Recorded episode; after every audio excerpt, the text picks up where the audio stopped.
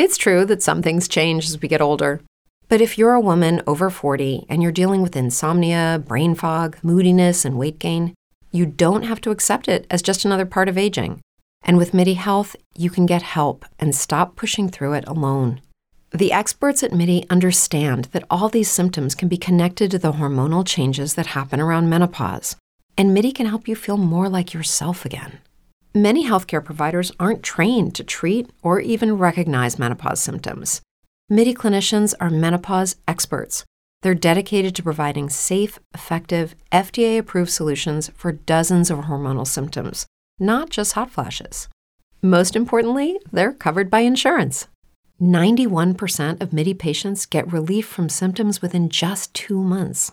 You deserve to feel great. Book your virtual visit today at joinmidi.com. That's joinmidi.com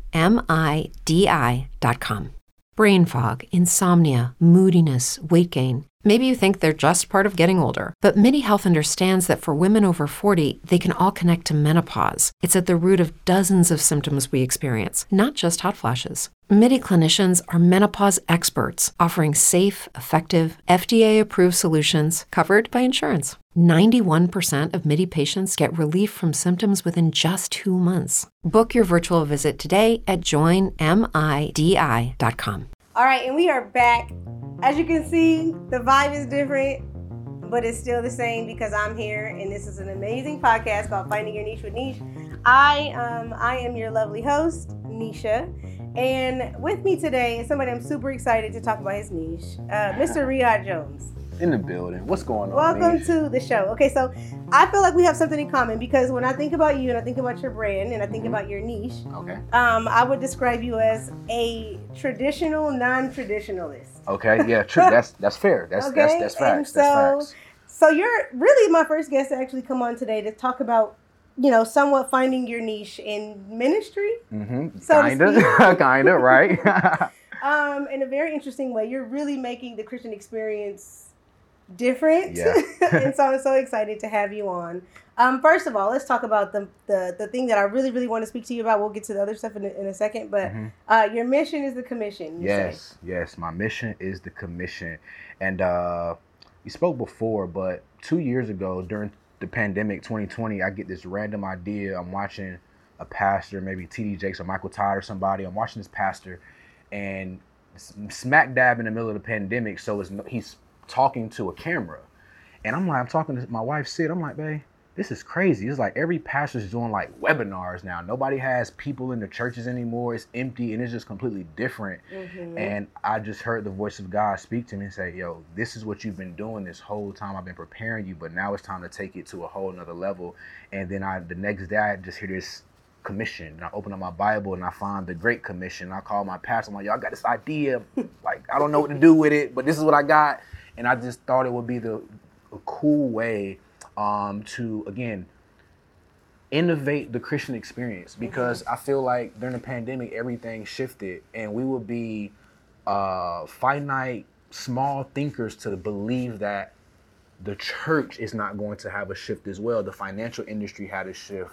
Uh, the music industry had a shift, social media, the entrepreneurship industry mm-hmm. had a mm-hmm. shift, the school industry had a, a shift. Yeah. So who we uh, be to think that church culture wouldn't have a shift, sure. you know, because of that. And I think that um, because of people like Maverick City Music and Michael Todd, is so many yeah. new ways of revival going to take place sure. in the community. And I think that the real things that God wants to do it's not just going to happen in the church. It's going to happen in the streets. It's going to happen with the millennial culture, and that continues to push the pendulum forward what God wants to do on the earth. Mm-hmm. And and I love that because really, kind of like the foundation of finding your niche comes from also stems from my walk with Christ, yeah. um, my walk with God, and being in alignment with knowing your calling, knowing your purpose, and really mm-hmm. this this podcast is supposed to kind of echo that sentiment yeah. that you have a purpose, that you have a calling, essentially that you have a niche. Mm-hmm. And so I like that that you're on today because I want to kind of explore and unpack the idea of being able to kind of like figure out your calling mm-hmm. through the uh, practice of being able to hear from God.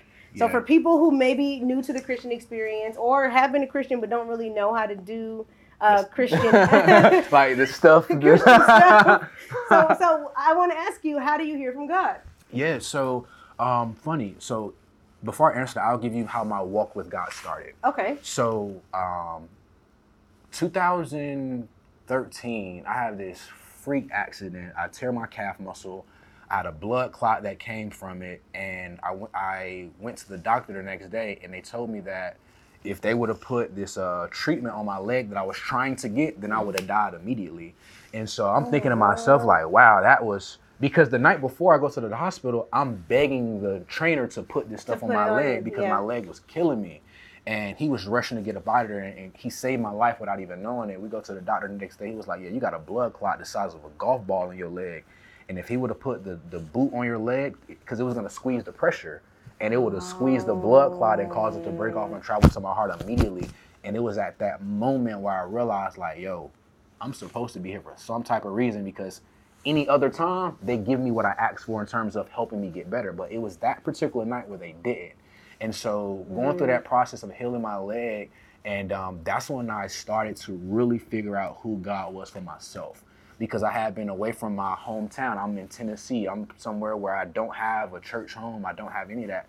And so it was that encounter uh, that led me to wanting to pick up my Bible to figure out who God was. Because I had to figure out why did you keep me here? Right. Like, why am I still here? Why did he not put that on my leg and I died immediately? I knew it was something. And so that led the process of me figuring out who God was for myself, not what my mom taught me, not what I heard in church growing up, but for myself. And um, that was back in 2013. And so here we are in 2022, almost 10 years. It's been a beautiful journey, a beautiful walk with God. And I think that you hear from God, number one, by being in His Word.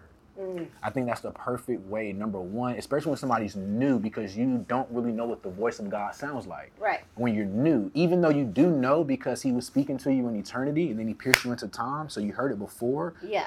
but you don't really know it until you start getting back into that word. Yeah, I, I like that what you're saying because for some for some people who are new in their walk with Christ and they're new and they're new in the Christian faith, um, God seems like this big grandiose idea, Yeah. and so people are literally sometimes like, "Is that God? Are you trying to hear?" Mhm. But the easiest way to inst- instantly be able to connect with God is, is in, in His Word. Word. Okay, so with that being said, is there something um, in particular that you would say is your favorite scripture that you kind of live by? That's like your Yeah. will be your motto, so to speak. So, um, my favorite scripture would be "All things are possible to those that believe," without a doubt, because I think that's what I think that's what the Christian faith hinges on, like believing in Jesus, believing in Christ, and when you put your faith in Him, then because He died on the cross for us, then there's nothing that you can ask for that God won't do because you asked in His name. Mm-hmm. And so that would be my go-to scripture. But then my favorite book of the Bible is the book of John, John and Romans, for two particular reasons. Romans for me. Yeah, Romans is the truth. I Romans just- is lit. Like Paul just broke everything down about the Christian life. Like Yeah. how you like the conduct of a Christian.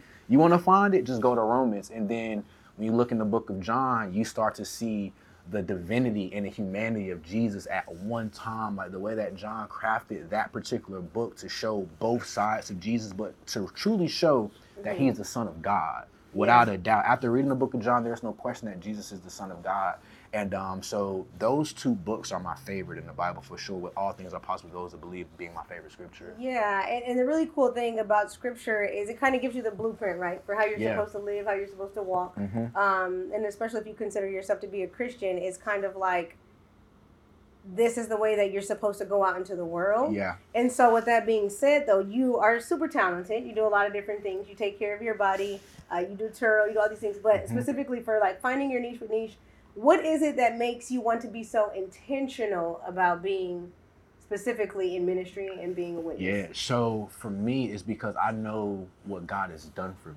And I would be so selfish to not share his love and his glory with others. And I believe that when people look at somebody like myself and they see, well, he's super cool. He's like, he's down to earth, he's cool, but man, he really loves God. And I Mhm. think that's missing in culture.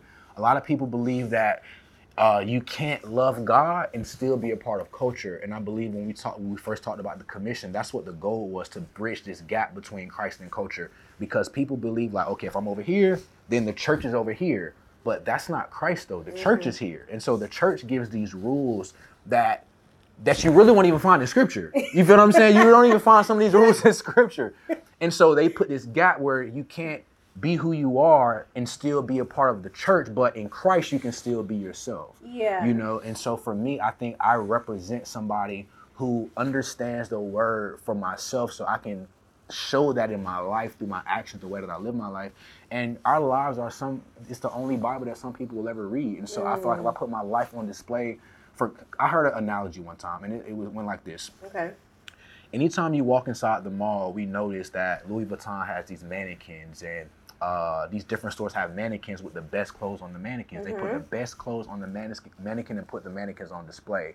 God does us the same exact way. He puts us on display in order for people to walk by and see our lives, and then they want to come in and figure out, oh, what does this God person have for me? Okay. You feel what I'm saying? Yeah. Same way walking in the store, we see the, the jacket or the shirt, like, oh, let me let me now go into the store because you saw something. Mm-hmm. And so when people mm-hmm. see me, they see something, and it makes them want to figure out, okay, he be talking about God a lot. He be talking about this Jesus stuff a lot. Let me tap in and learn for myself. You feel what I'm saying? And I think that's when somebody goes to the next level when it goes from I heard about God to now I know Him intimately mm-hmm. for myself. yeah, and I want to talk about that a little bit because I love that analogy because it also deals with like two things. It deals with self reflection and it deals with the ability to resonate. Yeah. And so with you being on the platform uh, with the commission, you're obviously kind of like the face of the brand um, mm-hmm. and the face in the face of the ministry. What has kind of been the response to people as they kind of seen you walk out this thing where you've kind of made Christianity and you've kind of made the Christian experience part of an ent- not entanglement, but like you've been able to kind of like engrave it into the culture. Yeah, and that's one of the first things my pastor ever told me. Um, he he would always listen to all of my daily or watch my daily deposits on Instagram. He would kind of watch me move and listen to some of my calls and stuff. And one day we was having lunch, and he said the way that you seamlessly seamlessly integrate Christ into everything that you do is mm-hmm. beautiful. But I never realized what I was doing. I was just like just living my life and just over the course of time I start to realize like what I was actually doing and what God has more so called me to do. And the response has been amazing. And here's why it's so good for me is because I was scared of it. I mm-hmm. didn't want to go into it. And the cave that you fear the most hosts the treasure that you seek. Gotcha. And so purpose. Hold on, I don't want to. I don't want to bypass that. Say that one more time. Yeah, the cave that you're scared to go into hosts the treasure that you seek. Because my whole entire life, I used to wonder, like, man, what is it that I'm really supposed to be doing? I know what I, I know what I want. I have all these goals and I have things that I want to do, but I was scared to go walking to the call that God has had for me. Yeah. And it wasn't until I started walking into the call where doors that I could have never opened up for myself just began to open because I was being obedient. And that's what the Christian life the following the way is about it's about your obedience it's not so much about you know people get this thing wrapped up into like you know conduct and all that stuff is important but god cares about our heart more than he does our habits That's true. and if he can get our heart he'll change our habits and so for me as i continue to give god my heart on deeper levels letting him break me down to my most humble state mm-hmm. to get rid of all things that weren't pure weren't like him He's able to do this work in me where now I feel comfortable going forth giving his word because I'm secure in my relationship with him. Yeah. And I like that you're speaking about caves because nobody wants to talk about the caves. Nobody wants to talk about like nobody. nobody want to go in the caves, yo. I'm staying outside. Right. Figure it nobody out. Nobody even wants to even be vulnerable enough to kind of like use yeah. their te- you know their testimony. It's, it's um, so vitally important as part of something that as, as part of their message. And so, mm-hmm. can you kind of talk about how you've been able to navigate being vulnerable with simultaneously kind of like teaching God's word, mm-hmm. but using your own story to kind of yeah. And I think that's I think that's what affects people the most: the mm-hmm. transparency, the vulnerability, because they can connect what I'm talking about to a story that I gave them about my own personal life and how I yeah. how I overcame it. Because it's one thing to go to church. And I always tell people yeah. the commission, I don't want this to even give you the idea or the concept of you're at church because you go to church, you just get riled up, you get feel inspired. Yeah, but you don't get camera, the... he didn't even he didn't even like me calling saying, Are you preaching, y'all? Right. yeah, in fact, I'm like, don't, don't even say that because again, like for me, when God gave me the call, it wasn't that I wanted to do it my own way, but I wanted to do it in a way where I could attract people in the culture. Mm-hmm. And I think the reason why the church has failed to really attract people in culture is because the church it's like they're like up here right. and the culture's down, down here. You yeah. feel what I'm saying? Yeah, sure. But me, it's like when I look at Paul in the Bible or I look at Jesus, they were smack dab in the middle of culture, mm-hmm. eating with the sinners, healing the sinners, mm-hmm. working directly with the people who didn't know. Apostle Paul was called to people who had no relationship with yeah. God in terms of the Gentiles. And so for me, it was like, how can I merge who I am Mhm. in Christ directly into culture? And I think the thing that's so interesting is that people really want to know God very badly. they that's the beautiful part. Like it's like you would be people have this desire, but they don't have a desire for church though. Exactly. But they have a desire to know God on a more intimate level. I ran across Yeah. this article two days ago, and it was like two in the morning. I'm up praying. I'm talking to God about just my call and stuff like that. Mhm. And He led me to Google. I go on Google. He had me type in millennials and church. So I typed in millennials and church. Just Okay. I didn't know what was gonna pop up. The stats that popped up just blew me away. It was like. 60% of millennials that grew up in church no longer want to be affiliated with the church. Bro, it's so many religions today. It's, like, bro, it's wow. I was just like, it's, it's sad. It's yeah. sad, and it's because, and as I was looking at the reasons why, I mean, it, it makes sense. Like some people, like they don't, the condemnation that comes with, oh, you do this, you do this, you shouldn't do this, you shouldn't wear your pants like this, you shouldn't do this, you shouldn't do this, and it's Yeah. all of these rules when. Following the way, following Jesus is about relationship. It's not so much about rules because he gives us Mm-hmm. grace. And if you try to keep one rule, one law, you got to try to keep every single one. That's true. And if you fall short, now you feel so condemned. But in Jesus, there's no condemnation, there is grace. Mhm. And so that's the message that I want to get people to understand because as a millennial or as a person in general, we all have shortcomings. We all have places that we we miss the mark. And so to know that you can still come to God, be your true self, be your Yeah. authentic self, because I've had moments where I felt so condemned, I didn't want to pray. I'm like, I don't even deserve to go and I can't even talk to him Yeah, today. yeah, you know what I'm yeah. saying? Like, I don't even deserve to listen to, to worship music. Like, I'm Yeah. just such a bad person. But that's the enemy condemning you, trying to get you to not go into the presence of God, keep Yeah. you away from Him. And so now you continue this cycle of sinning and doing negativity when all God wanted you to do is just come back to Him because He'll always meet you halfway. Yeah, and I think it's the thing with like the Christian space is like there's always this kind of juxtaposition of like two ideas, right? Mm-hmm. And you have to kind of walk a very tight line. Yeah. And so when I think of, kind of you kind of right now talk about condemnation and understanding, I guess this will come with like the ability to be closer to God. You'll be able to kind of discern. Mm-hmm. But condemnation and the and, and the on the other side of that being conviction. mm-hmm. You know? Yeah. And so kind of like how do you navigate those two things and how do you know when which is which? Yeah. So anytime con- condemnation is more so a feeling of like negativity, like you're wrong, like you're you shouldn't have done that, or I told you, and it's the enemy in your ear, twenty four seven, making you just feel worse. The conviction feeling is like you're better than that. Mm-hmm. You you know better than that. Yeah. It's a different tone that you feel. And again, my sheep know my voice, Mm-hmm. and so when you know the voice of God, you know you also know can the voice of the enemy. You Yeah. can identify which one Sure. is which. And so when I've had some of my lowest moments, I could easily discern which one was which, like which voice was telling me X, Y, and Z. You Mm-hmm. know, and I think that as people become more mature spiritually, Mm-hmm. they can easily discern that conviction or that condemn- condemnation feeling because it's a very thin line. It's Yeah, a very, yeah, that's what I'm like, it's it's so- a very thin line, but that's why you have to be spiritually Yeah. in tune. You have to be in your word to know because the enemy, he comes as an angel of light. Mm-hmm. He'll come. He he may say this may sound it may Yeah, sound he's like seductive God. and he's clever. yeah, he's so clever. It's so man, yeah, it's tricky. That's that's like a whole like a whole another episode. But I do want to ask because when we talk about these ideas and we talk about people missing the mark and Mhm. the things that they need to work on, when you're holding these classes and you're holding what what would you consider them classes or Bible studies? When you're doing the yeah, commission, you can call them Bible studies Okay, we'll in a sense. I don't know what. I still haven't gotten a term. People ask me, I don't know yet, like because it's. I just don't want it to look like what people are accustomed to, Mhm. and that's the thing. I want it to seem Yeah. so.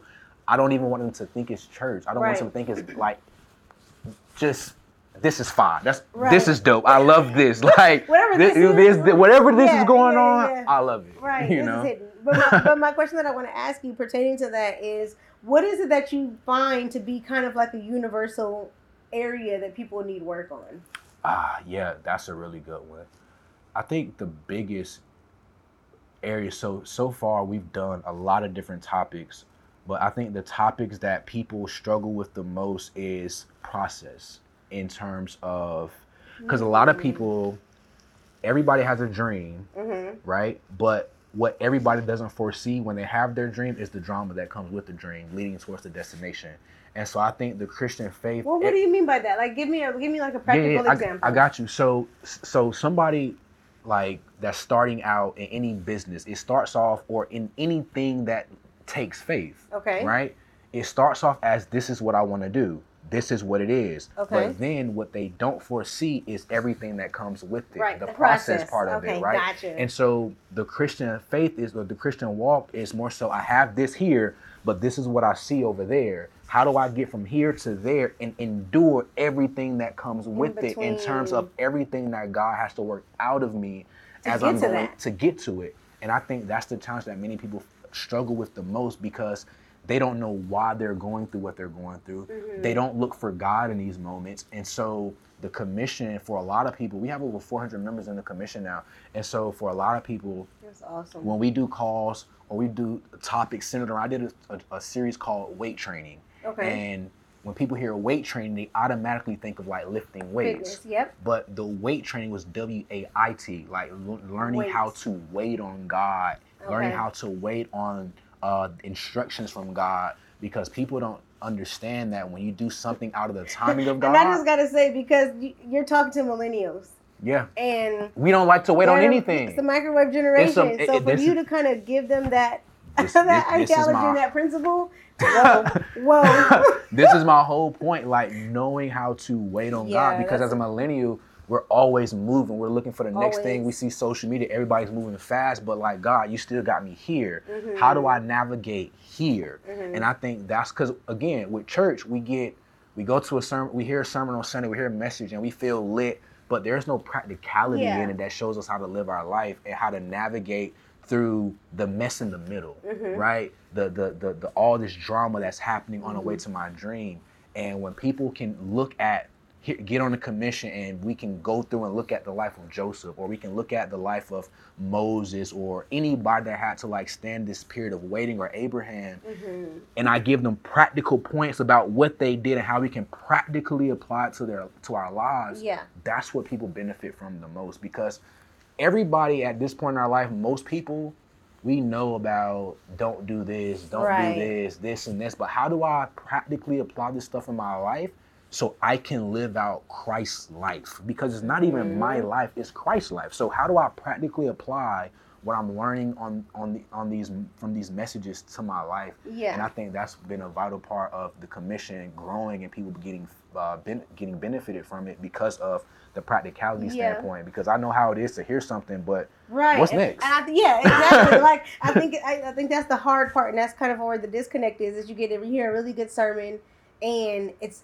it really does something to you to the point where you're like excited about what you learned, but you Mhm. don't really know how to make it applicable to your daily life. exactly. And so I'm so glad that you do that, like on the call, is kind of teach people that. With that being said, though, with you being, and I know your wife, does she she speaks on there as well Mhm. too. And Yep. so with both of you guys, like, what kind of responsibility do you It's feel heavy. like you have? It's heavy.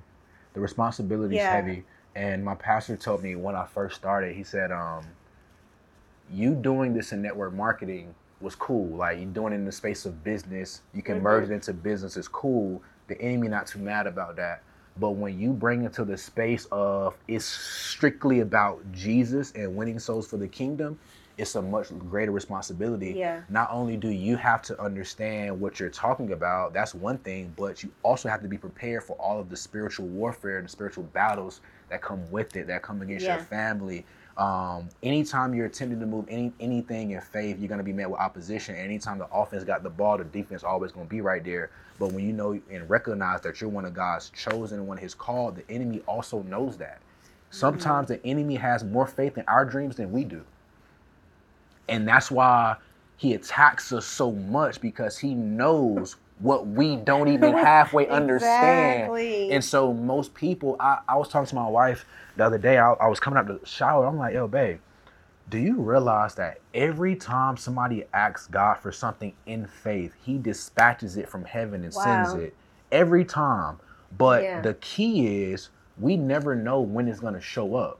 The enemy also knows that a package has been dispatched for us. He understands that because God sent it, because God spoke it, it has to come to pass. And nothing can stop Mm, right. it, not even him, but he can stop us from going after it. That's so good because Yeah. what's sent out. Oh, that is so good. I love that, Riyadh. That's he, a really, he is, really good like point. he automatically sends it out. Anytime you ask for anything by faith in Jesus, he will send it out for you. You just Mhm. don't know where it's at. You don't know when it's coming. There is no tracking number. Mhm. All you got is a receipt saying you wrote it down and then you spoke it, but there's no tracking number to say Like- it's on the way. You understand? And so, but the enemy he also knows that, and so he's like, okay, cool. I know God just sent them something. I gotta Mhm. fight them because I know because God spoke it, His word don't fail. It has to come to pass, and Mhm. I can't stop them from getting it, but I can distract them and stop them from pursuing it. And if I can do that, then I win. Yeah. Yeah, That's good. And I love what you're doing too because not only is it just a brand that obviously talks about the Christian faith, it's also a brand that deals with transformation yeah. ultimately. Mm-hmm. Um, and I want to kind of like talk about that a little bit because there's a lot of people um, that essentially need to be broken open. Yeah. And so, with what you guys are talking about, can you share like maybe one of the most uh, vulnerable moments that you experienced with having somebody on there um, talking about how they were broken open as a result of hearing what you had to say and speaking God's word? Um, I've had a lot of moments um, of people that have had, you know, uh, moments where, you know, they felt broken open, if you will. But Mhm. I'll give you my own personal, right? My own personal. And I've been super in the space of transparency in my walk with God. And um, and it's been helping a lot of people because at the end of the day, we, we only overcome things by the blood of the lamb and our own testimony. And I remember in 2013, this is about to be a bomb, by the way, on the podcast. Okay. this is about to be a bomb. Uh, disclaimer. Because again, I feel like God has uniquely positioned me with the gifts, the callings, the abilities, the image, everything that I have for a particular reason. Because when people look at me, they see somebody that's just like them. They don't Mhm. see somebody that's like super churchy, super religious. They see somebody that's just like them, a part of culture, but really loves God and loves the Word of God and love talking about the Word of God. But it wasn't always like that. I come from, you know, uh, sin, just how anybody else would come from sin before you get into a life, uh, life following Jesus. Sure. And in 2013, I put myself in a position that only God could get me out of. I was falsely accused of sexual assault, and my whole life was hanging in the balance of potentially facing 10 years in prison. Like depression. I at 22 years old, I never knew what depression was. Like, but looking back on it at my life, as I get older, that's what depression was. Mhm. That's what that was. So, and I had this leg injury, leg injury in 2000. That was 13, Mhm. and then in 2015, I had this situation where my name is over USA Today, ESPN. Like I had a I had a scholarship offer to go to another major school. I lost a scholarship offer the day the story the story came out, and so my life my my my life completely changed overnight. But my name was everywhere. You couldn't even Google me without seeing Riyadh Jones rape, Riyadh Jones sexual assault, yeah, yeah. and these were the lowest moments of my life. And this is also where I came to know God on a, dip, a deeper level. Mhm. And so I remember in January when we shot the stuff for the commission, you asked me a question, Mhm. but I couldn't, at the moment, I couldn't tell you what I really wanted to tell you Yeah. because I wasn't broken open yet. Yeah. Because God hasn't done his work in my heart that he's done over the past six months to the point where now I feel super free from it and I can openly share because this is what the enemy has done to me, condemned me to a point where I felt like I wasn't good enough to lead the commission. You feel what I'm saying? Because I had all of this stuff like, yo, you can do this stuff in business, but when you go to a bigger scale, they're gonna Google you and find out what you really Yes. did seven years ago. And that held me down for so long. But it wasn't until I started doing a commission and that forced me to keep seeking God on Yeah. a deeper level. And I realized like, yo, I'm tripping about something. I'm feeling condemned about something that God don't even think about anymore. Mhm. And it was when I when I finally freed myself from that, and I broke and He broke me open to the from my to my most humble state. You know, Mm. now I can freely talk about it, and that has freed me, yeah. but it's freed so many other people. But that came from me being obedient to the voice of God and doing a commission because I didn't know. Yeah. I didn't know when I would ever talk about this stuff. Yeah, and you know, because I want to ask you that too, because I feel like that's a that's a a thing that a lot of people are going through. To the idea of how do you get quiet Mhm. when there's when the when the um the the catastrophe and the the looming of what could be is Yeah. very, very loud Yeah, around it's you. loud. How do you get quiet in those moments and be able to do the healing Yeah. and do the It- work without being distracted by what could be? It it it's it takes so much spiritual maturity Mm. looking back on it because I can use that event back in 2015. I'm probably maybe 20, 21, 22 years old, and I wasn't spiritually mature, and so that depression was hitting me so hard, Yeah. yo. It was so hard, like not. But what even, did the because the depression looks different on different people. So what did your depression look like? Good question. So for me, the depression was not eating, not leaving the room. My roommates never saw me. We lit. We Mm-hmm. it was four of us in one apartment, but I stayed locked up in the room, and that probably lasted for about three weeks because this is what really messed me up. Okay. When the story first came out, I was still going to class, right? I was still going to class. oh, that's yeah. I was still going to class, yo. But so here's what happened. The article comes out because this this situation happened on like the fifth of February, right? Mhm. And so I'm going to class, going to class, and it was starting to leak out what happened. Mhm. Then on the 9th, the article breaks out everywhere like four days later. So I'm like, dang, this is crazy. And so, but I didn't know how much the article had really broken out, right? Yeah, yeah. So I walk into class one morning, true story, never forget. walk into class, and it's like a scene of a movie. It's nobody on the breezeway, the wind is blowing, and the wind just blows this newspaper in front of me. Stop it. And I step on it. For it, real? and it's me on the front Shut. front page of the paper. I'm like, yo, I pick it up and I'm just stunned. And that's when Oh it my hit me on another level. Like, bro, you're you're screwed. Yeah. Like you're And Like- you know, I think there's just something so interesting about that is when somebody's because a lot of people sin. Everybody Right. sins, right? yeah. It's different when your sin is broadcasted. When it's broadcasted That and is it's just open, like, like, oh and that's my it's like worst another- case scenario. it's a because like people sin in private all the time and nobody will ever time. know. All but when it's put on Front Street at a school like Tennessee, Yeah. SEC school, tons of people, man, I never got so many racist DMs and yeah. tweets. I had to turn off Twitter and everything. Like Yeah. it was bad, yo. So if you were to kind of identify the top three principles or practices or mindset tools that got you through that space, through that Mm-hmm. process, through that situation, what would those be? So the first thing was the word of God because that was that moment again when God you you know when God is trying to get something to you Because the get- newspaper story. Yo, like how does that That's happen? different. Like That's different. I'm just walking, going to class, AirPod or earphones Yeah. in, just like a real scene of a movie. There's nobody crazy. there, the wind is blowing, and lo and behold, this paper just. I'm like, and it's you. That's God. I just, I went, I went home. I went home and I cried like a baby. I'm Yeah. like, yo, I feel tears right now because that moment, it was real, yo. It was so Mhm. real. Like not being able to eat. You're scared to go out. You don't even want to post on Twitter, Instagram because you're thinking like, what if they comment and say you you did this, and they don't even know the whole story. That was the thing. That was the thing Yeah. that bothered me the most. Nobody knew what happened. Nobody knew nothing. But and Yeah. it wasn't even. A, I never got charged. But Mhm. because I played at a major school, Yeah.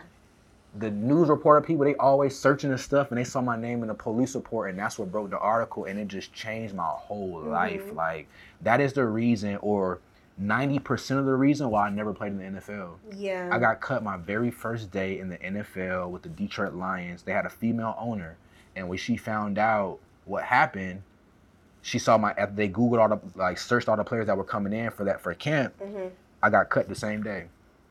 The same day. I never got to That's a lot to take on at once. Man, it was heavy. So, and I buried this part of my life for Mm. seven years. I'm just now getting to a point where I want to talk about it to people. Mhm. People ask me what was the lowest point of my life. That will come up. I will bury it. Yeah. I was so scared to talk about it, but you know when you're free from something, when Mhm. you can openly talk about it and discuss it, and you don't have the emotional attachment that you used to have. That's when you get wisdom from the experience. Yeah. And and what would you say? I have two questions for that, but what would you say has been your biggest takeaway from the actual incident that you were accused of? Self discipline. self discipline Mm. and self control. Um, I remember watching American Gangster It's and my favorite. movie. and Denzel was like the loudest one in the room is the weakest one in the room. Mm. And so I started to think about that just as years began to pass. I'm like, that's kind of true, but it's not. It's it's incomplete. Mhm. I think the weakest one in the room, the weakest man in the room, is the one without self control. Mm, I can see The- that. it's the one without self control because it was that moment where I didn't exercise self control that put me in a position where if I would just had a little bit more self control, I would have never even yeah. even I would have just went my own separate way, whatever the case may be, and it would never even been a thing to even happen. Mm-hmm. But because the lust was in my heart, I couldn't control myself, X, Y, and Z. I'm like, cool, let's whatever. You feel what I'm Mm-hmm. Saying? It is what it is. Yeah. I'm a kid, I'm in college, whatever. And man, put myself in a situation where Wow. life completely changed in 15 seconds. In 15 seconds. 15 seconds almost cost me 10 years of my life. That's 15 deep. seconds. That's deep. I'm almost getting cost like me 10 goosebumps. years of my life. I would still be in prison today. I wouldn't know my wife. I wouldn't have my children. Mm. Yep. So that's why when I talk to people about the grace of God, for me it's different because I've experienced it on a on a from injuries, my life, prison, just so much different stuff where Mm-hmm. God has shown me who he was and he's kept me here Yeah. alive for a reason, out of prison for a reason to continue the call that he gave me when I was in eternity with him chilling. Yeah, and and I want to try to touch on one topic before we move on from that because you have something that you said that kind of also resonates with me and something that I'm kind of dealing with as well. But how do you kind of because it's frustrating it almost brought tears to my eyes when it was almost bringing tears to yours Mhm. when you talk about the aspect of because I'm really big on fair.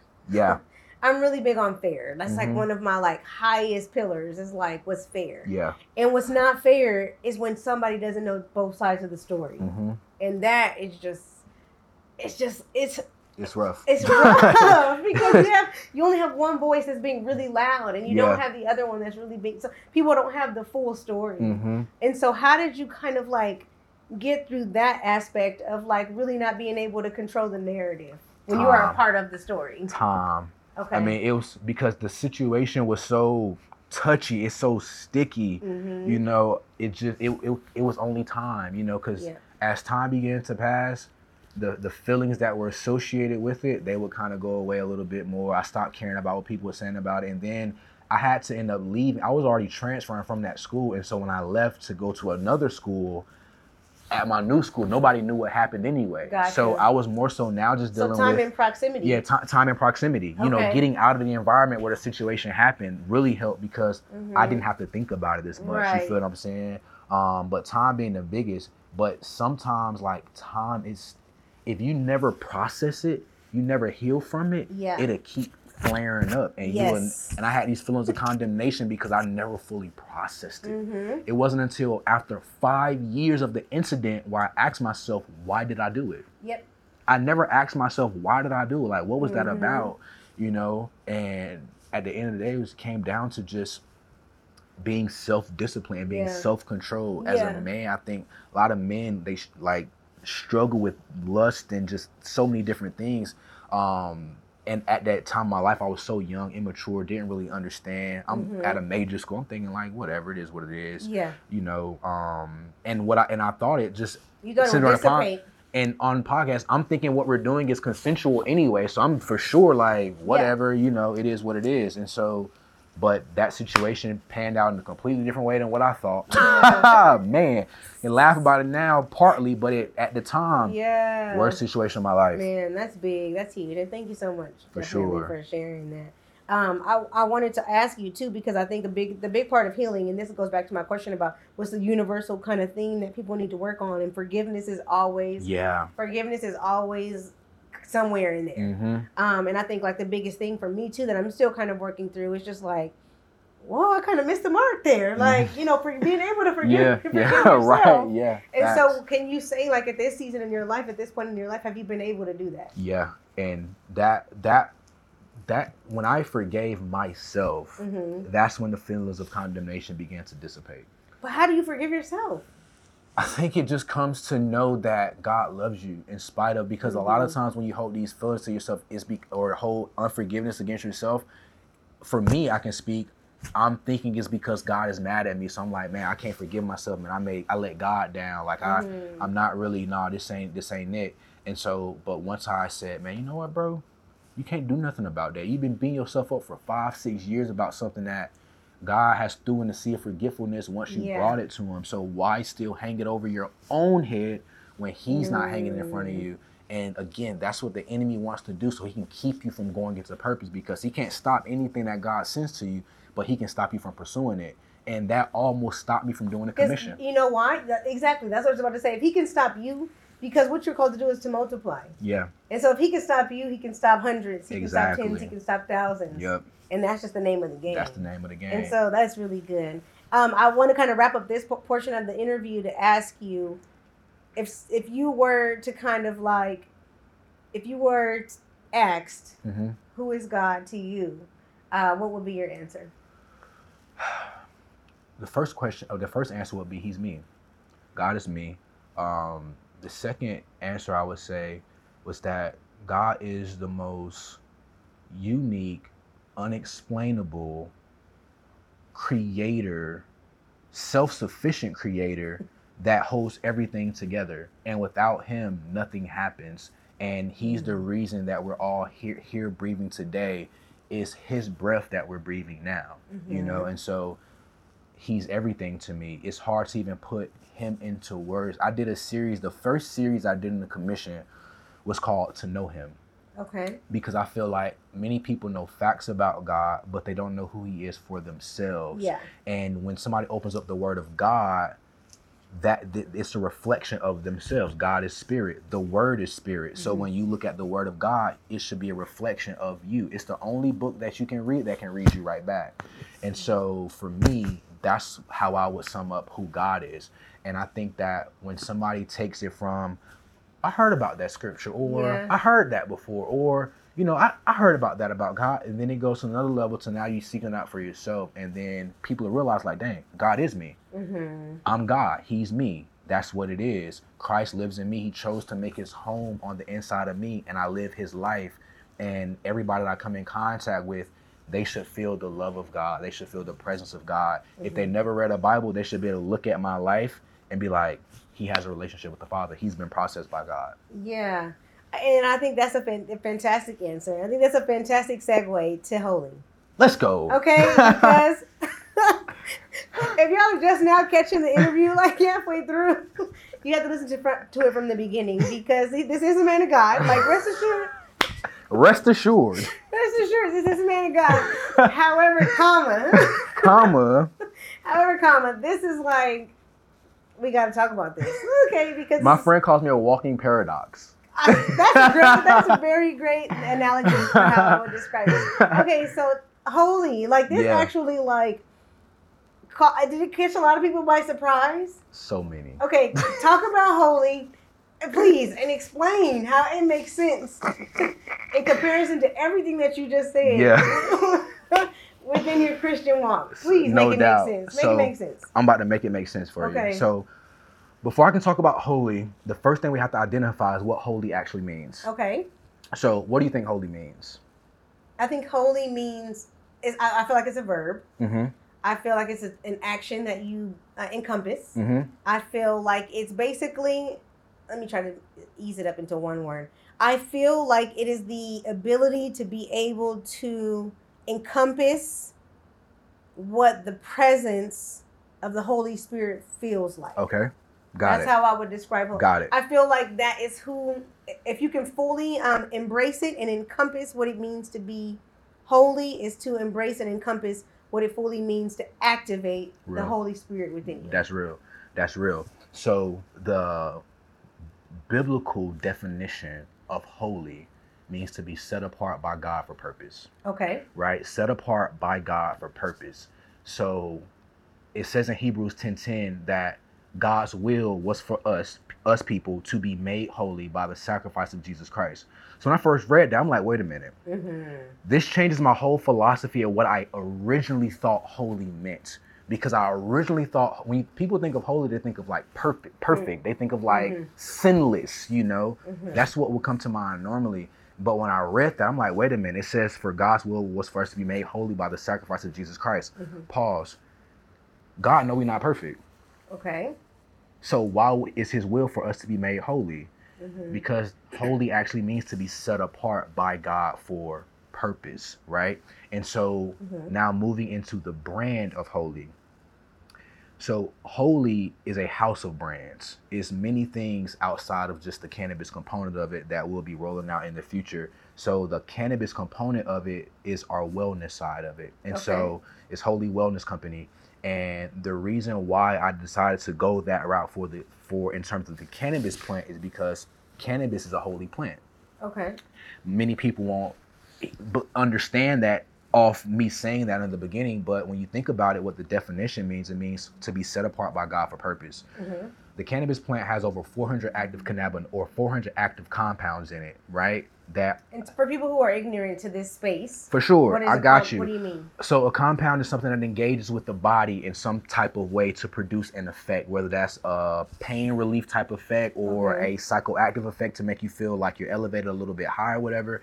It has over 400 compounds in it, right? Okay. But it has a hundred that are active that engage with the human body. So many people know of the major ones like THC, CBD, Mhm. and all these different compounds, but it's over a hundred.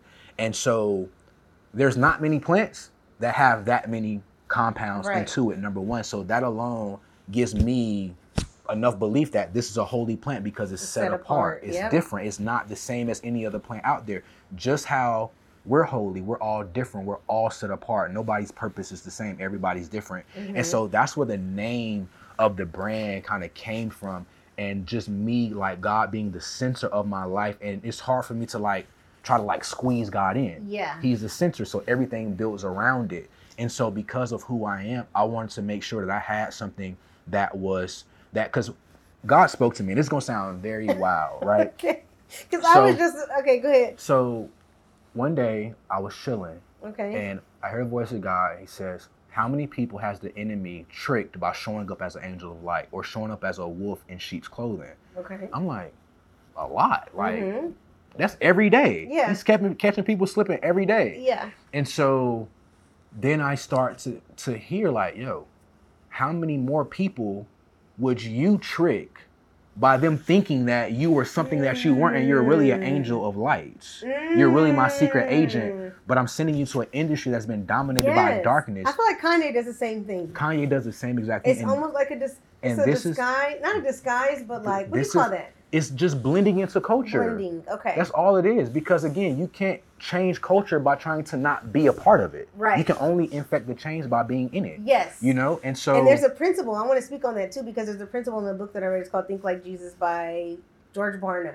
Um, and there's an idea in there that's called engage and transcend. Mhm. And I really live by that same model because it's like you have to be able to get into the environment. You have to be able to Mhm. engage. Yeah. And then once you get in there, there's a there's opportunity for you to, To be able to transcend. And so And so I love that what you're saying That because is so real. yeah, same because thing. most people like that's like again part of the church when they come into culture try to make the change they come and it's yo you shouldn't do this you shouldn't do this you shouldn't and it's a bunch of rules but you haven't engaged with me first Yeah. you haven't became a friend to me first you haven't blended in with us first Yeah. and so kanye he was a big part of me going forward in the commission because i was like yo i can do what he's doing he's Mhm. still like kanye but he's winning souls like i never forget i get on like Like, instagram high or something he's winning souls.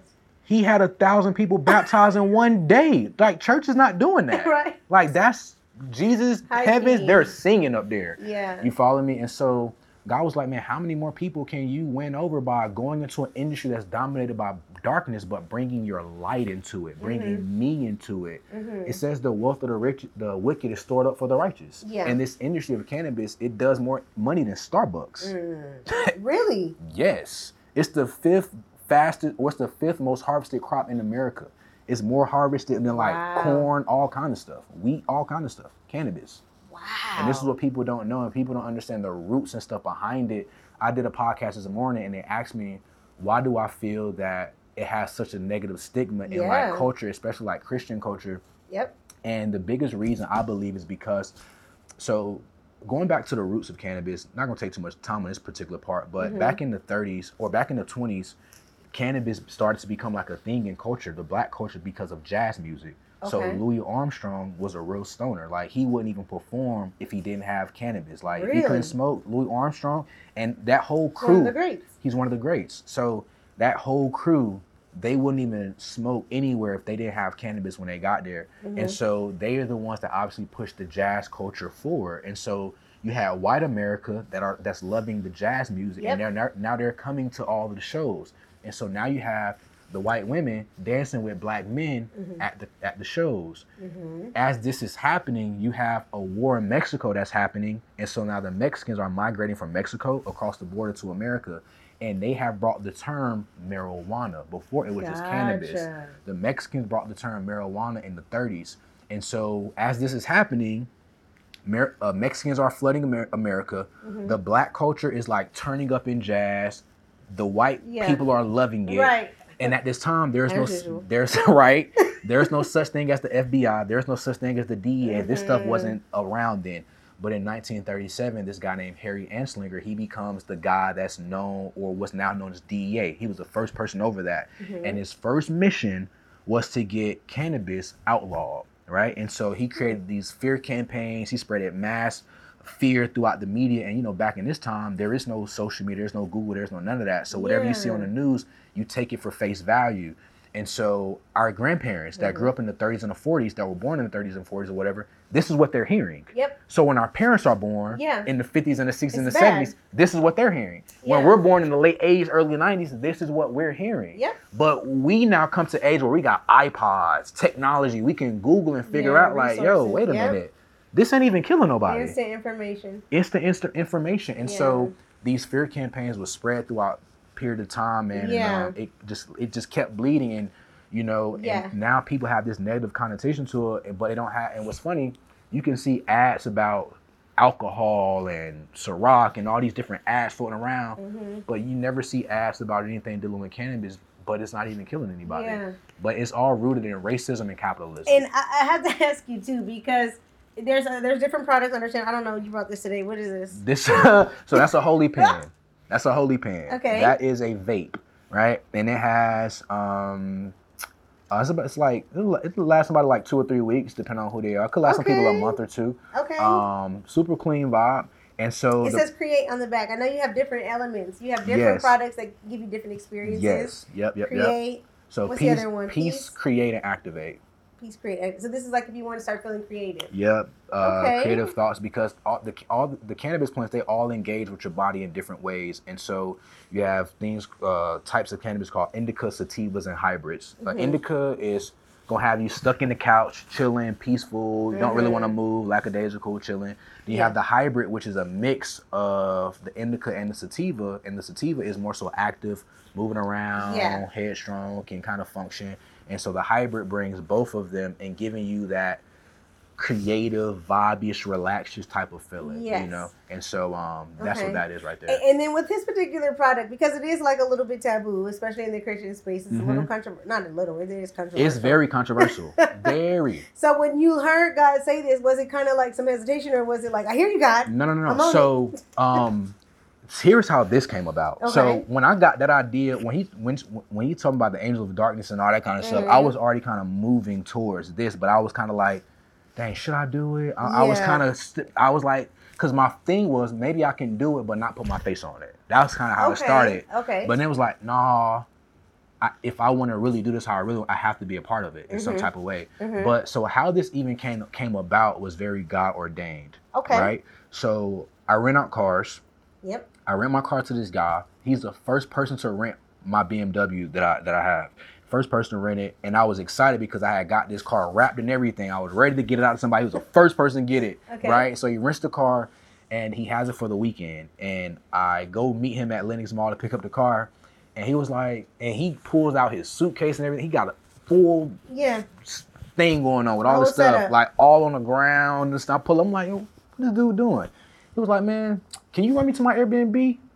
I'm like, this man, like he got a lot of stuff going on. Like I'm coming to get my, he got clothes all on the Yeah, ground. I'm like, all right, man, whatever. So we get in the car and uh, we ride, we talking, and I'm like, yo, what do you do? And he was like, uh, I'm into cannabis. I'm like, oh, dope. How's it going for you? He Yeah. said, last month I paid out 150,000. Time out. You almost hit the brakes at a green light. You paid out 150,000. He was like, "Yeah, man, I got a real operation happening in Oregon, going on in Oregon."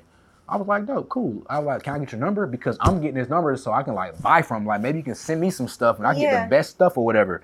And so um get his number. Don't think anything of it. Funny, that was in October. November and December, I go on a fast, like Mhm. from a lot of different stuff. So I stopped smoking, Mhm. stopped doing a lot of different stuff for 60 days, partly because I knew I was gonna go into the commission in January. Yep. And so I just want to be super in tune with God here clearly, no Mhm. distractions, no spending extra money, no nothing. And so for 60 days, I'm not smoking, doing anything. And so when January rolls around, I'm about to start back smoking. Yeah. But this thought hits me. How do you make money from it now? How do you go from consumer, Mm. From the consumer side to the producer side of it? Yeah. And I'm like, man, I live in Georgia. This is an illegal state. How can I even get into this stuff? Right. right? And so I started doing some homework, doing some research, and I end up going to a CBD store, right? Go to the CBD store, and I know CBD is not going to do anything for me, Yeah. but I just said, let me just go and just see what else See they what got, happens, yeah. see what happens. So I bought some CBD, I'm telling the dude, I said, I'm looking for something that can give me like a little buzz, man. And so he said, get that black bottle off the shelf. I get this black bottle, check out. I go home, not thinking anything of it, and I take the CBD out. I'm rolling it up. I'm like, this is not it. This ain't for me. So I throw the whole can away. And so I was like, maybe that is beneficial to my body, but for what I'm looking for, for my mind, and just it's not giving me no feeling. And so I get the black bottle that he got, and I took it. It was some pre-rolled joints in there. I took it out and I and I smoked one. I'm like, this don't feel too bad. This feels a little bit different from what I just had. Mhm. And so I looked at my wife. I said, "Babe, my eyes red," and she said, "They're like a little glassy. They're not like red, red." I said, "Hmm, maybe that was a fluke." And so I smoked another one.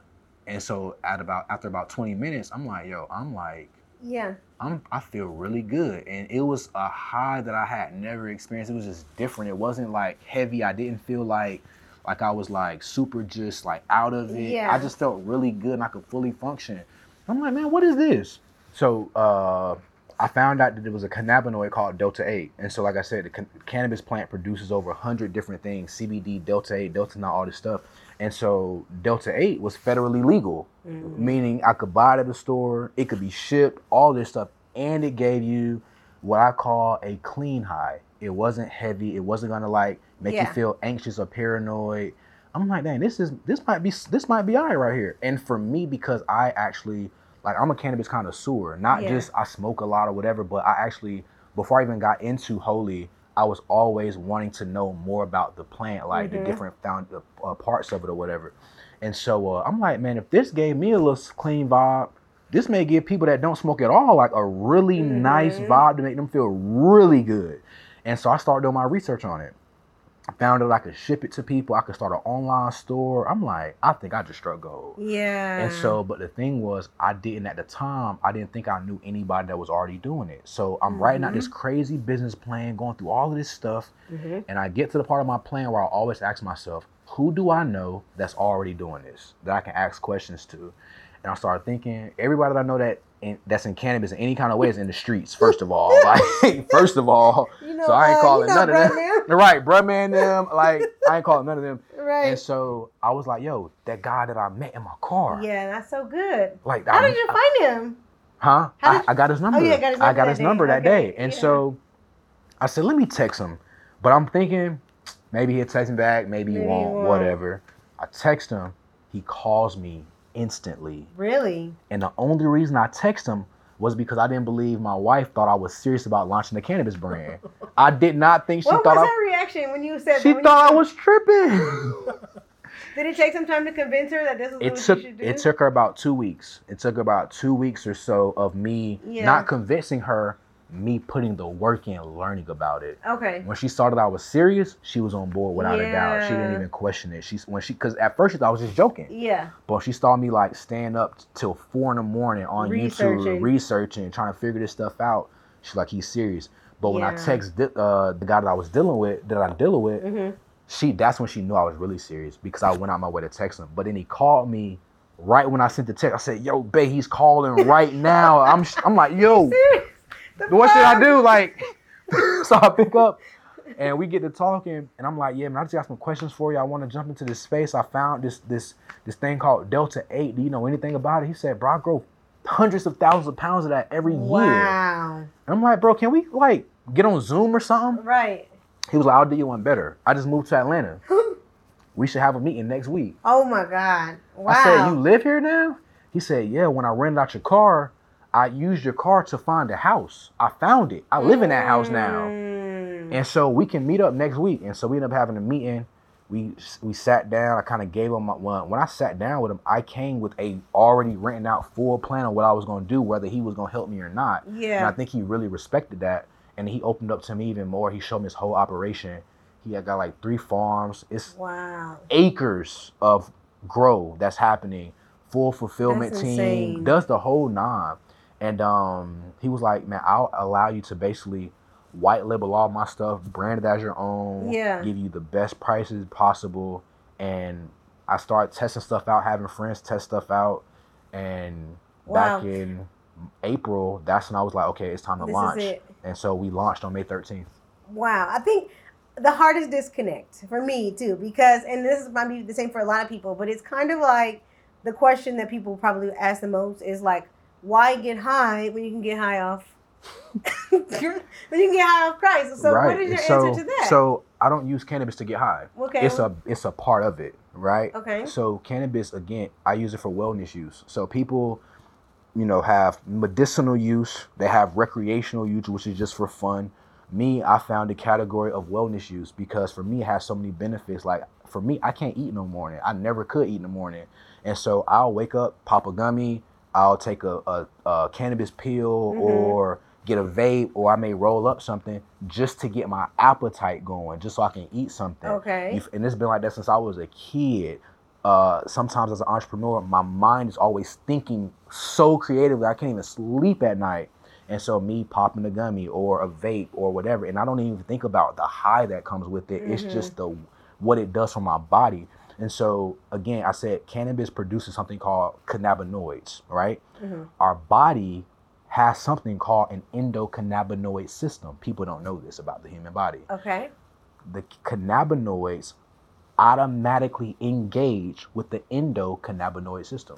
Mm. So they speak to each other. They speak to each other. So for me, seeing stuff like that, it's like, wait a minute. How did God know that the cannabis plant will produce cannabinoids? And he will also create in us an endocannabinoid system yeah, so that they can pair. that they compare. And this is how people feel the effects of like being high because Mhm. it engages with your CB1 and your CB2 receptors, which are a part of that system. And as you consume it, whether it's an edible or a drink or a whatever, Mm-hmm. these cannabinoids start engaging with your system, creating these feelings to remove anxiety. Man, I have I have a friend who has um what is it called? Lupus. Okay. So he has a lot of flare-ups, right? Mm-hmm. And so the doctor had gave him all these prescription medications. Nothing worked for him. His mom went to a CBD store, got him some CBD like creams and oils, rubbed it over his body, and the flare-up left in two hours Whoa. because the cannab- the cannabis plant Yeah. it produces all of these different cannabinoids, but people don't know this because of the stigma that's behind it, Mhm. and people would rather you know disassociate with them disassociate from it don't want to do Mhm. anything with it but it will help so many more people that have you know Yeah. uh, so many different things that you don't want to continue continue to use prescription medication But for when it comes to this actual stigma, though, would you say with this brand specifically, are you guys on the defense or the offense to breaking the stigma? the offense Okay. the offense i would say because i'm not sitting i'm more so pushing the narrative forward of Mhm. what we're doing Mm-hmm. being out there especially as a christian i think that's the biggest thing somebody who believes in jesus without a doubt like Have you considered though, because it's um, what's the word I'm looking for? It's so um controversial controversial, but also fragile. it's very fragile So have you considered how to be cautious, I guess, or how to be careful Yeah. about who who are you talking to when Right. you when you're Really good doing question. the brand holy? Who who are you talking to for this? um this is going to sound very funny but it's actually not for the christian community Okay. it's actually not It's actually not. Just how just, watch this. Just how slutty vegan is not for vegans. Mm. Some of y'all gonna get that when you go home. slutty vegan is not for Wow. vegans. She she she she said it in an interview when she said that I said, "Yo, you're a genius." It's That is not. genius. It's not for vegans. It's for people who like me Yeah. but want something more healthy. You follow what I'm saying? And she created Slutty Vegan. And so, holy, I know Christians and people of faith will gravitate to it, but it's really not for them. It's for people who are in the world Mhm. that want something that's clean, that want something that's convenient, that can be shipped directly to their door, um, and that want something that gives them a good vibe that doesn't have them like too heavy. Yeah. Um, now, I'm a Christian, so obviously you would think that I'm talking to Christians, but I'm really not because Christians, they can be so stuck in their ways. Mhm. This is more so a wholesome brand or a holy brand for people who are in the world.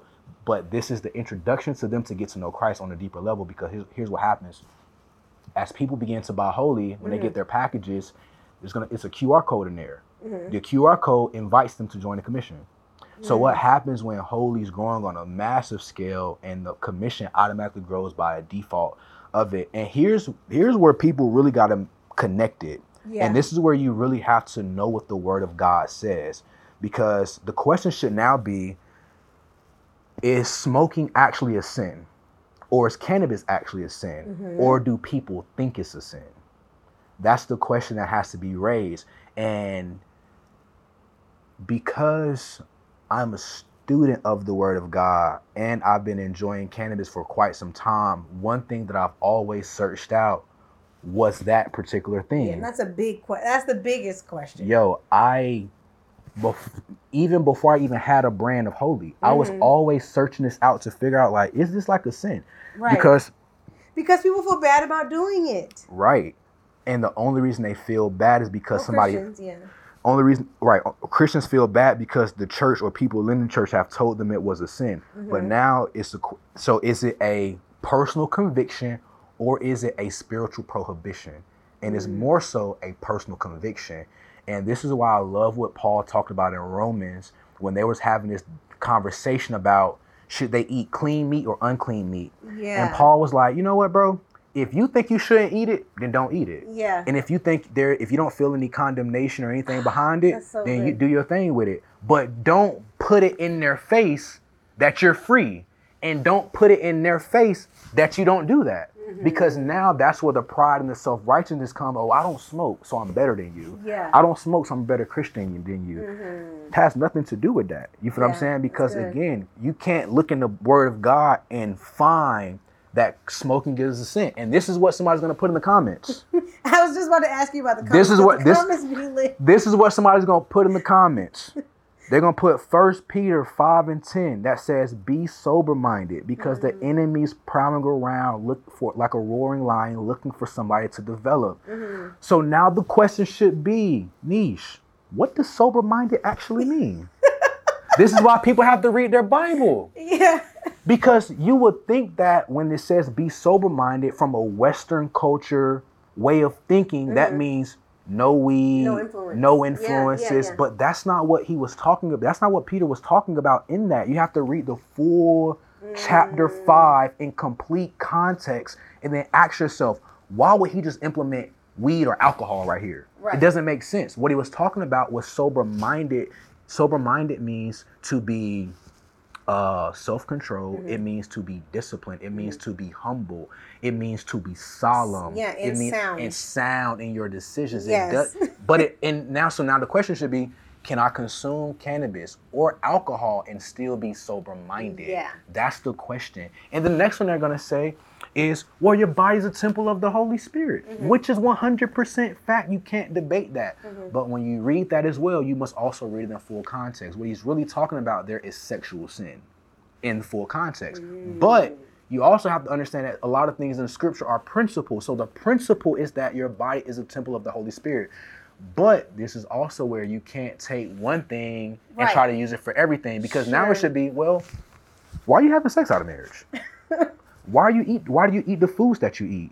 Why do you consume alcohol in the way that you do? But Because- people like to use the Bible. They like to a la carte scriptures. Exactly. And this Yeah. is why people have spiritually dry experiences Mm-hmm. because they try to take something out and use it against people or Yep. they, or they hear something and they think that no you, you have to read it in context or you can become a con you gotta read it in full context and so when i began to read the bible in full context and what it is saying and people also have to understand the bible was written to uh for you Yeah. but it wasn't written to you the bible was written to the people or because remember the bible is a book of many books Yep.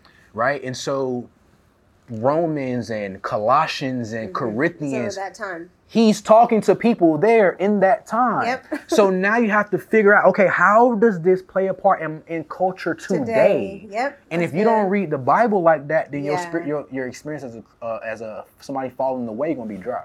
Mm. Yep. And so when I started doing that, I started realizing like, wait a minute, the Bible doesn't say anything about smoking, cannabis, none of that. Because partly why? Because it wasn't a thing back then. They Right. weren't rolling joints. That didn't become a thing till 1850. Jesus had been gone and left by then. You feel what I'm saying? But here's what people don't know. I'm really about to blow somebody's socks off. If you look in Deuteronomy, when Moses was commissioned by God, it's an Exodus or Deuteronomy, I think it's Deuteronomy, when Moses was commissioned by God to make the holy anointing oil, right? Mm-hmm. There, God gave him, he was very specific, right? And there was different ingredients that he gave him to use for this holy anointing oil. In our Bibles today, it will read as something called calamus. right? Calamus? Calamus, right? Okay. It's known as a sweet, fragrant cane Okay. right? But if you search throughout what the deeper root meaning of calamus is Mm-hmm. and what it said in the first written Bibles, it was something called cannabism. Cannabism was known as Mm. cannabis. So when God created uh, commissioned no, uh, Moses to create the holy anointing oil, he had him use, I think it was seven pounds of cannabism or calamus or cannabis to create the holy oil? anointing oil. Yes, ma'am. Whoa. And this is why people again like so. And somebody asked me today. It was like, "Have you had any tough conversations about this whole cannabis?" I said, "Not really, not yet, because people have to understand. Like, if somebody doesn't engage in cannabis, that means they don't ever do any research or homework behind it. So Mhm. because I do, my argument or my debate is different because I've actually searched everything out Yeah. Yeah. all the scripts that somebody's gonna use to get me to stop smoking, I've already read those in depth. So much commentary, so many reading in depth. Because I knew if I was gonna go forward in this, I had You to have, have to be full ready. conviction by God You have to and be, ready. You have to be prepared. Because there's always it's gonna ruffle a lot of feathers. so it's you gotta- you controversial, be yo. on your P's and Who is this dude leading folks? Talking about God every Monday, but he be high, smoking, he tatted up. He said he got started Yeah. charged with rape and all this stuff. Who is he? I'm Paul. Wow. I'm Jesus. I'm I'm those people That's who are willing to go into culture and be themselves and not change because somebody else said I should change. That's Mm-hmm. what it's about, you know. And so because I've done so much spiritual work with God, He's done so much work in me in my heart. brain fog, insomnia, moodiness, achy joints, weight gain. Maybe you're thinking they're all just part of getting older, or that's what your doctor tells you. But MIDI Health understands that for women over 40, they can all be connected. Hormonal changes that happen during perimenopause and menopause are at the root of dozens of symptoms women experience, not just hot flashes. MIDI specializes in compassionate care for women in menopause. Their solutions are safe, effective, and FDA approved. Plus, they're covered by insurance. A convenient telehealth visit with a MIDI clinician can be your first step to getting personalized care. They'll tailor a treatment plan for your symptoms and health history so you can get back to feeling great. 91% of MIDI patients get relief from symptoms within just two months. When your body changes, your care should too. Book your virtual visit today at joinmidi.com. That's joinmidi.com. As humans, we're naturally driven by the search for better. But when it comes to hiring, the best way to search for a candidate isn't to search at all. Don't search, match with Indeed. When I was looking to hire someone, it was so slow and overwhelming. I wish I had used Indeed. If you need to hire, you need Indeed. Indeed is your matching and hiring platform with over 350 million global monthly visitors, according to Indeed data, and a matching engine that helps you find quality candidates fast. Ditch the busy work. Use Indeed for scheduling, screening, and messaging so you can connect with candidates faster. And Indeed doesn't just help you hire faster. 93% of employers agree Indeed delivers the highest quality matches compared to other job sites, according to a recent Indeed survey. And listeners of this show will get a $75 sponsored job credit to get your jobs more visibility at Indeed.com slash podcast. That's Indeed.com slash podcast. Terms and conditions apply. And there's been, and so I tell people all the time, whatever you can't say no to, you're a slave to. And that's what the scripture talks about. Um, all things are beneficial. Uh, all things are, you can do all things, but not all things are beneficial for you. Right. And you- Everything is beneficial, but everything is permissible, but not beneficial. Right. And so it was so funny. Mm-hmm. Somebody said that to me on Instagram yesterday, right? Or I posted a video Mm-hmm. and it was I had like a joint in my hand or something. And somebody said that scripture. They said the first part, Yeah. but they didn't say the second part. The second part of that very same scripture, you look one sentence over, the B clause. It says, As humans, we're naturally driven by the search for better. But when it comes to hiring, the best way to search for a candidate isn't to search at all. Don't search, match with Indeed. When I was looking to hire someone, it was so slow and overwhelming. I wish I had used Indeed. If you need to hire, you need Indeed. Indeed is your matching and hiring platform with over 350 million global monthly visitors, according to Indeed data, and a matching engine that helps you find quality candidates fast. Ditch the busy work. Use Indeed for scheduling, screening, and messaging so you can connect with candidates faster. And Indeed doesn't just help you hire faster. 93% of employers agree Indeed delivers the highest quality matches compared to other job sites, according to a recent Indeed survey. And listeners of this show will get a $75 sponsored job credit to get your jobs more visibility at Indeed.com slash podcast. That's Indeed.com slash podcast. Terms and conditions apply. Hello, it is Ryan, and I was on a flight the other day playing one of my favorite social spin slot games on chumbacasino.com. I looked over the person sitting next to me, and you know what they were doing? They were also playing Chumba Casino. Coincidence? I think not. Everybody's loving having fun with it. Chumba Casino is home to hundreds of casino style games that you can play for free anytime, anywhere, even at 30,000 feet. So sign up now at chumbacasino.com to claim your free welcome bonus. That's chumbacasino.com and live the Chumba life. No purchase necessary. Group. Void prohibited by law. See terms and conditions. 18 plus. you can do all things, but you don't become a slave to anything. As humans, we're naturally driven by the search for better. But when it comes to hiring, the best way to search for a candidate isn't to search at all. Don't search, match with Indeed. When I was looking to hire someone, it was so slow and overwhelming. I wish I had used Indeed. If you need to hire, you need Indeed. Indeed is your matching and hiring platform with over 350 million global monthly visitors, according to Indeed data, and a matching engine that helps you find quality candidates fast. Ditch the busy work. Use Indeed for scheduling, screening, and messaging so you can connect with candidates faster. And Indeed doesn't just help you hire faster. 93% of employers agree Indeed delivers the highest quality matches compared to other job sites, according to a recent Indeed survey. And listeners of this show will get a $75 sponsored job credit to get your jobs more visibility at Indeed.com slash podcast. That's Indeed.com slash podcast. Terms and conditions apply. So all things are permissible for or all things are permissible for me, but not all things are beneficial. Yep. All things are permissible for me, but I won't become a slave to anything. So whatever you Talk can't about say no to, access. you a slave to. Yeah. Yep. And so for me, it's like I've had those moments where I look at the joint, keep moving, Yeah. put it down for 30 days, 90 days, 60 Yeah. days, all kind of stuff because I never want anything. Social media. People talk about you shouldn't Mm-hmm. smoke weed. Some of y'all shouldn't spend all the time y'all spend on social media. like for real, like that's an idol for people. It's, It's a, about it's it. an idol. Yeah. And that's the thing. Like God don't have a problem with us having cannabis, but He does have a problem with cannabis having us. Mm-hmm. That's the difference. So can you consume without it having you? Mm-hmm. Yep. and if people don't smoke, would you encourage them to? No. So it's not okay. So don't No. pick it up if you haven't already picked it up. if it's not if it's not something that it so I would better answer that question. It goes to the why you're doing it. Okay. So wellness use. If you're somebody smoking just to say, "Oh, I'm smoking. I just rolled a joint," no. But if it's for a specific reason, like you saw that it has a benefit that you're looking for, like, man, I need to sleep better at night, or I need to just be calm throughout the day, or Mm-hmm. I just have a hard time eating, or I'm anxious a lot throughout the day. I just need to calm Yes, myself yes. down. Then those would be the reasons. But just to just to do it, just to do it, and Right. you haven't been doing it, no, because you're gonna spend money that you don't even gotta spend. you feel what I'm saying?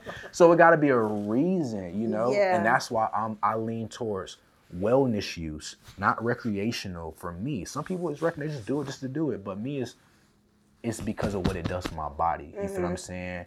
Like the aches and pains that I have from working out, bro. You may pop a joint, I mean, smoke a joint, hit a mm-hmm. vape gummy, Yeah. and those pains just they go away Okay. because of how cannabinoids engage, which are already existing endocannabinoid system that many people don't even know is there. Yeah. This is why I love research. Man, I like this was this was good. I had to close it. I had to close it because I learned a ton of things and I'm so proud of you, first of all, for like that, for being well researched. Yeah. Um well first of all for just being a man of God and being willing to kind of like share that with the world and, and share what God's called you to do and what God has called um and, and what God is calling others to do within the relationship that they can have with Christ. And so I just want to thank you for coming on. I have I have a fun game. I have to go get it, but I am going to close out like this particular segment. Uh, finding your niche for niche with Riyadh Jones. That was like phenomenal. Um, if people want to, Indulge, Indulge. in the brand. if they want to create, have Right. peace, and what's the other one? activate, activate. Yep. How you can they do that? You can go to Holy Wellness Co. Holy HolyWellnessCo.com. Uh, we'll ship it to your door two days, like Amazon. When people think about the brand a year from now, Mm-hmm. they're gonna say this is like Amazon and Louis Vuitton of cannabis. I can see that. That's Y'all, whoever's helping or doing the marketing, That's actually me. you're killing it because So- it feels like it feels like I'm missing out. Yo, here's the funny part. And I don't smoke, but it does feel like, dang, should I start? here's the funny part. I It's was, really elegant. It's, I- it's really. Let me just say it before you go into Go ahead. what my interpretation has been. Uh-huh. It's very um. uh, It's very crisp and like refreshing. Mm-hmm. Yeah. And of course, orange is great. Yeah. Orange is a great color, 1st of all, Uh-huh. for branding. Um, I have a company that I'm coming out with, and I'm going with orange. That's just that color. Um, it's just a great color. Um, but it does feel like very uh, upper, like you said, Louis Vuitton. It feels very upper echelons. Mm-hmm. Yeah. Within the cannabis space. Yeah, and so because like I I value convenience, Mm-hmm. but I also value like luxury and feels, Yes, vibes, yes. you know. And so I wanted to create that same thing um, with the holy brands. Like I said, when people look at it a year from now, they're gonna like be like, "Yo, I got I get my stuff extremely fast, Mm-hmm. and it looks really good. It just feels good to have." Like you remember how like in college, people would keep the alcohol bottles on top of the refrigerator. I want my And brand to be like that. You feel what I'm saying? I want people to be able to keep the stuff as the brand be, continues to evolve. They're gonna keep the packaging, and just keep it on their Mm-hmm. kitchen refrigerator or their kitchen counter, like a status symbol. How keep Right. people keep the Louis Vuitton shoebox. They don't throw that stuff away because it Mm-hmm. it brings so much value to them. But when I got inside of building my own brand, Yeah. that's when I figured out how creative I was. I never knew how creative I was in terms of marketing and putting together content and all this stuff because in the space of entrepreneurship I was, I didn't have to do all that stuff. Mm-hmm. It was just me building teams and leadership, doing events and all this kind of stuff. But when I started building out Holy, I was like, man, I need to learn how to do a lot of this stuff so I don't have to keep paying people all the time to Yeah. do stuff that I feel like I have the creativity to do. Yeah. And I started putting stuff together, watching all these videos. I'm like, bro, Yeah. this is like I like doing. I'm I'm a creative, and I Mm-hmm. truly believe that creativity is birthed from devotion with the Father because a lot of the ideas that I get, concepts that I get, it comes after I've been in my Word or been in my prayer closet or been praying in the shower, just meditating, whatever. Yeah. And I get these ideas that just spit out to me. Even the name Holy. Yeah. That wasn't me. Like I, that was so random. I'm landing from an event and I'm sleep on an airplane. And I wake up once we land, about to get off the plane, and as I'm getting up out of my seat, I heard the name Holy Smokes. I was like, oh Wow. snap. And then my cameraman was with me. I just said, I looked at him. He's like, bro, why are you looking at me like that? I said, Holy Smokes. He said, that's it. and that was it. And so, but then as I as it began to evolve and it became more of a thing, Yeah. I wanted to take the smokes part off of it and just go with holy because it's more diverse. Like it doesn't put me in a box of what I'm trying to do. So yeah. Well, man, you've done it. Uh, you have found your niche for sure. I found my niche. talking about it with Niche, here I am. Yeah. So thank you so much Thank again you for so coming much on. for having me. I definitely wish. you and that's yours, by the way. I and you know what? I'm. John told me to rap. We are. I'm a creative, so I'm a poet. Th- and that's so why I brought it. super I excited, intentionally like- brought that one to create for you. Yep. So Well, thank you. enjoy. Yeah, I'll keep y'all posted on how it goes. All right. Peace. Lit. As humans, we're naturally driven by the search for better. But when it comes to hiring, the best way to search for a candidate isn't to search at all. Don't search, match with Indeed. When I was looking to hire someone, it was so slow and overwhelming. I wish I had used Indeed. If you need to hire, you need Indeed. Indeed is your matching and hiring platform with over 350 million global monthly visitors, according to Indeed data, and a matching engine that helps you find quality candidates fast. Ditch the busy work. Use Indeed for scheduling, screening, and messaging so you can connect with candidates faster. And Indeed doesn't just help you hire faster. 93% of employers agree Indeed delivers the highest quality matches compared to other job sites, according to a recent Indeed survey. And listeners of this show will get a $75 sponsored job credit to get your jobs more visibility at Indeed.com slash podcast. That's Indeed.com slash podcast. Terms and conditions apply. It is Ryan here, and I have a question for you. What do you do when you win? Like, are you a fist pumper? A woohooer, a hand clapper, a high fiver. I kind of like the high five, but if you want to hone in on those winning moves, check out Chumba Casino. At ChumbaCasino.com, choose from hundreds of social casino style games for your chance to redeem serious cash prizes. There are new game releases weekly, plus free daily bonuses. So don't wait. Start having the most fun ever at ChumbaCasino.com. No purchase necessary. Group. Void were prohibited by law. See terms and conditions. 18 plus.